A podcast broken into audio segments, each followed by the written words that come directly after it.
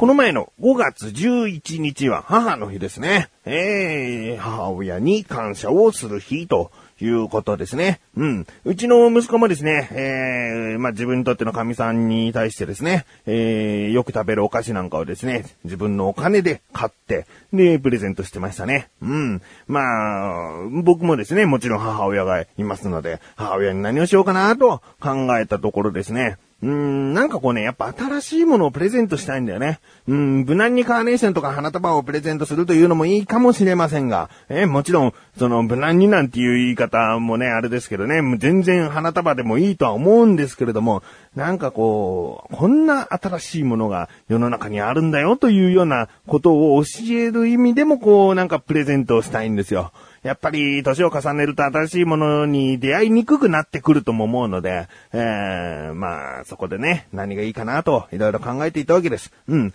うちの母親の今の趣味がですね、スマートフォンにしてもう1年ぐらい経ったのかな、そこでスマートフォンでできるゲームにですね、ハマってしまって、あーもう、ちょっと時間が空いたらですね、スマートフォンと、あの、タッチペンを用意してですね、パズル的なゲームを主にやってましてね。うん、で、本当に、あまたやってる、またやってるみたいな。あまあ、もちろんね、家事とかそういうやるべきことをやって空いた時間にやっているわけなんですが、まあ、これだけハマっていたら、なんかそういうスマートフォンでゲームをするにあたって便利なものを、えー、プレゼントしたいなと。で、まあ、あの、電気屋さんにね、えー、大型家電量販店の、あ電気屋さんに行って携帯電話のアクセサリーをとりあえずブラブラ歩いてれば何かいいもの見つかるかなと思ってですね、歩いていたらですね、えー、タッチペン。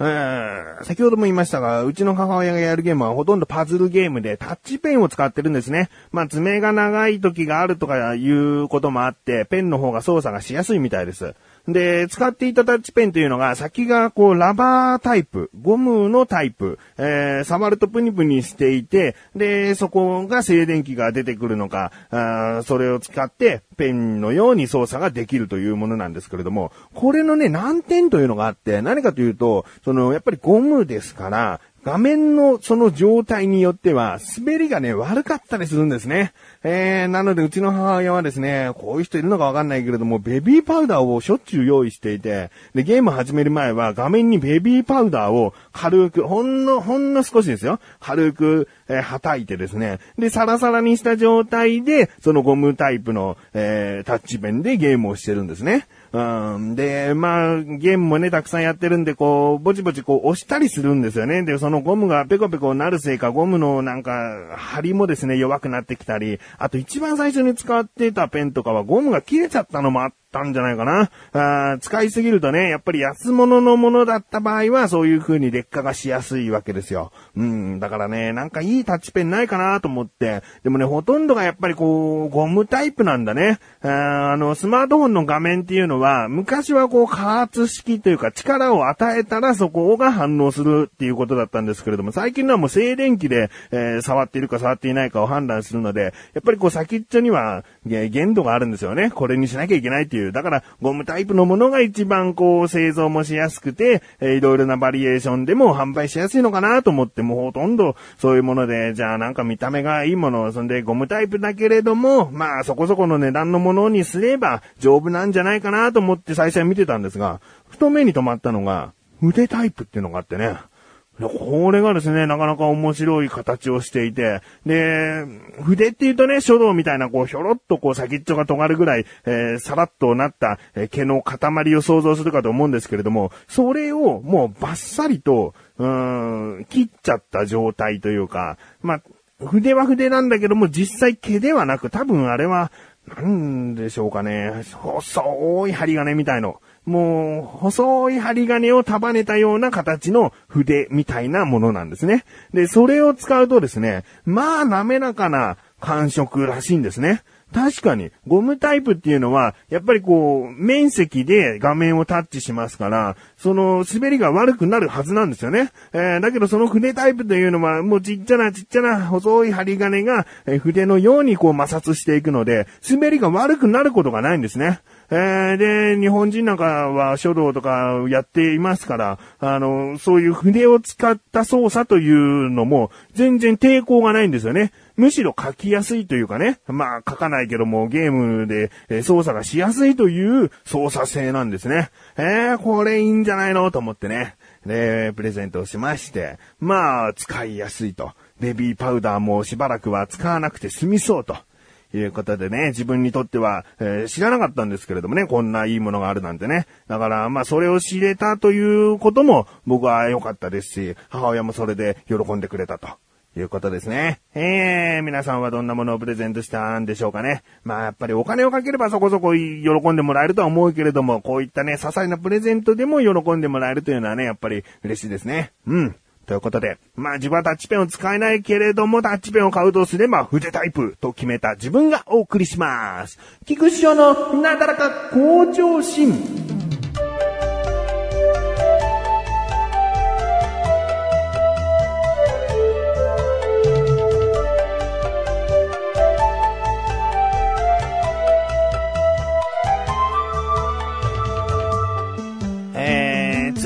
でもですね、とある方がこのニュースについてどう思いますかっていうね、ことをね、聞いてくださってね、で、それでお答えはしたんですけれども、まあ自分の中でも結構なニュースだなと思っていて、で、これが何かというと、えー、横浜 DNA ベイスターズに所属している中村則弘選手。ね。もう、あれですよ、プロ野球の話題のニュースなんていう感じで調べれば、もう最近だったら、まあ、少し前になるかな、もう、えー、中村則弘選手のニュースでこう、もう埋まっていましたよ。えー、何が起こったのかと言いますとね、まあ、ことが重大となったきっかけというのがですね、中村則弘選手は Facebook をやられているんですね。で、この Facebook はファンの方たちが、えー、とてもよく見る、えー、ページなんですね。そこでですね、中村則弘選手が、えー、走者、ね、走っているランナーを場面によっては動かさず、打撃に集中させてほしいと、コーチに相談させてもらったところ、登録抹消だということでしたというね、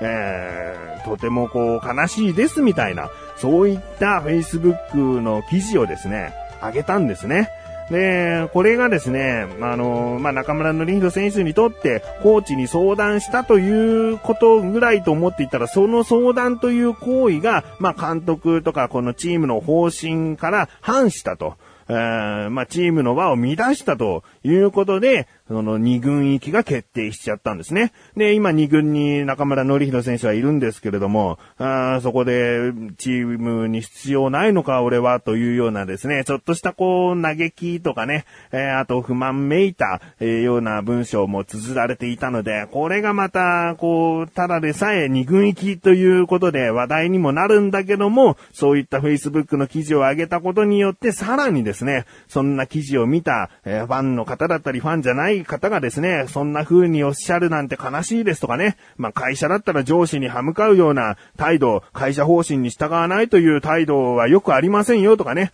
まあ本当に辛辣なコメントが多かったんですね。えー、で、まあ今現在はですね、もう中村則弘選手もすぐにですね、まあすぐにというかその後、あの、ゼネラルマネージャーの高田さんという方がいらっしゃいまして、その偉い人とですね、中村則弘選手が話をして、まあとりあえず、えー、まあ就職していっているのかなということなんですね、今の状態はね。うん、なのでまあ、これ以上ことも大きくはならないんですが、まあ、僕としてはですね、ちょっと心配なところがありましてね、あのやっぱりこう、中村則弘選手の要望というのが、えー、ランナーが一塁にいた場合ですね、ランナーというのはやっぱり盗塁をして、なるべく二塁に、もしくは三塁にいた方がいいわけです。だけど、中村のリード選手が打席に立った時、自分が立った時は走らないでほしいということをですね、コーチに相談をしたと、えー、いうことだったんですよ。で、これがですね、えー、例えば今も2軍ですけれども戻ってきた時に十分に反省したと、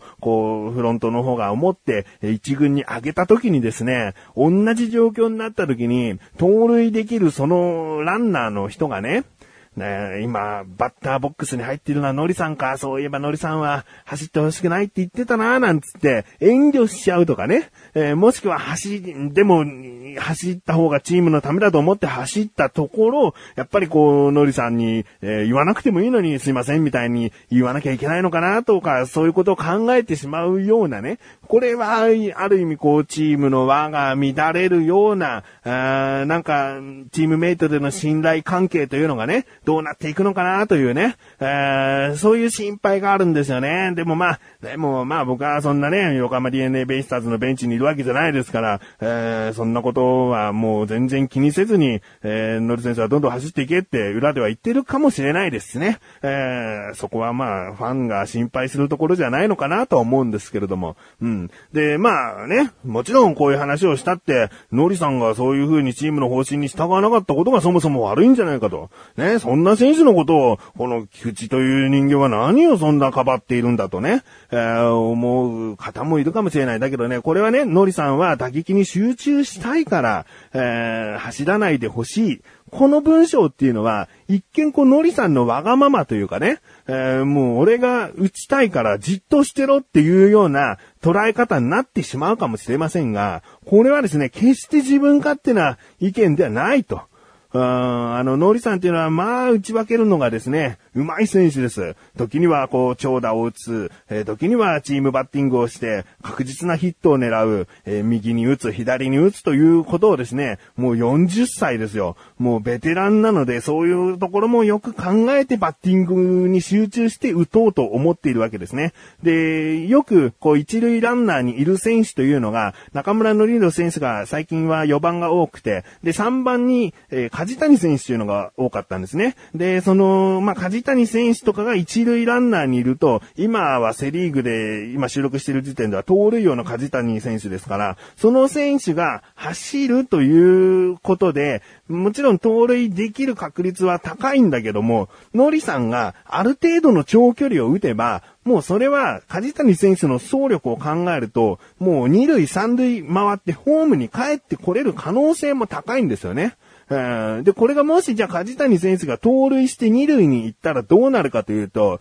ノリさんがもしかしたら歩かされるかもしれない。えー、相手のピッチャーがファーボールを狙って、えー、ランナー1、2塁となってしまうかもしれないという、そうなるとですね、まあ、チームとしても、まあ、後のバッターにお願いするというかね、期待するということでもいいんだけども、まあ、ここはここでノリさんが確実な、えー、ある程度の長打を打てば1点入るという場面であれば、まあ、俺を信頼してくれないかという意味でですね、まあ、走らないでほしいという考えになっていたらしいんですよ。うん。だからですね、決してノリさんの自分勝手な俺は打ち点だというようなことではなくですね、なるべく一球一球のチャンスを増やしたいから、えー、球を狙って打っていきたいし、まあ、一塁ランナーが二塁に行かずとも、お前だったら、もう回ってこれるだろうという、ある意味そのランナー、走者を信頼した上での、そういった、まあ、コーチに対する相談だったんじゃないかなと思うんですね。でもまあ、あの、全然これはですね、あの、だから中村のリード選手は悪くないという話ではなくですね、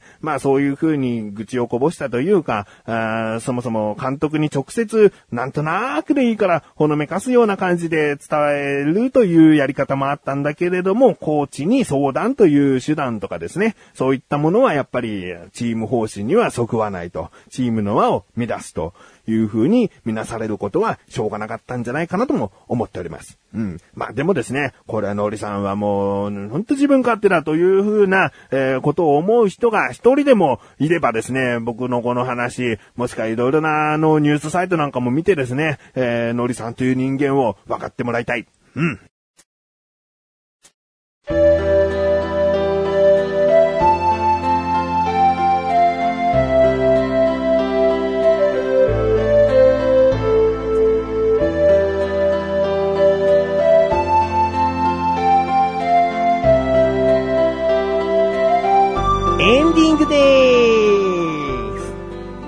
せです。リンクページから行きます。アセジコ放送局の中にあるクッチレスラジオが月1更新でこの度更新されました。今回はですね、まあ、マッシュルのなんか鼻についたことをですね、僕は言っちゃってますね。うーん、あのー、悪口ではないんですよ。ちょっとどうなのっていうね。いいんだよ、いいんだけどもこれはどうなのっていういうような話をしたらですね、まあ、いつもだったら結構言い合いになるんですけれども、意外と違った形で、えー、話をすることができました。気になるという方はですね、ぜひ聞いてみてください。ということで、なだらかご乗車は毎週強火更新ですねそれではまた次回お会いいたい菊池勝利したメガネたまりでもあるよ。お疲れ様に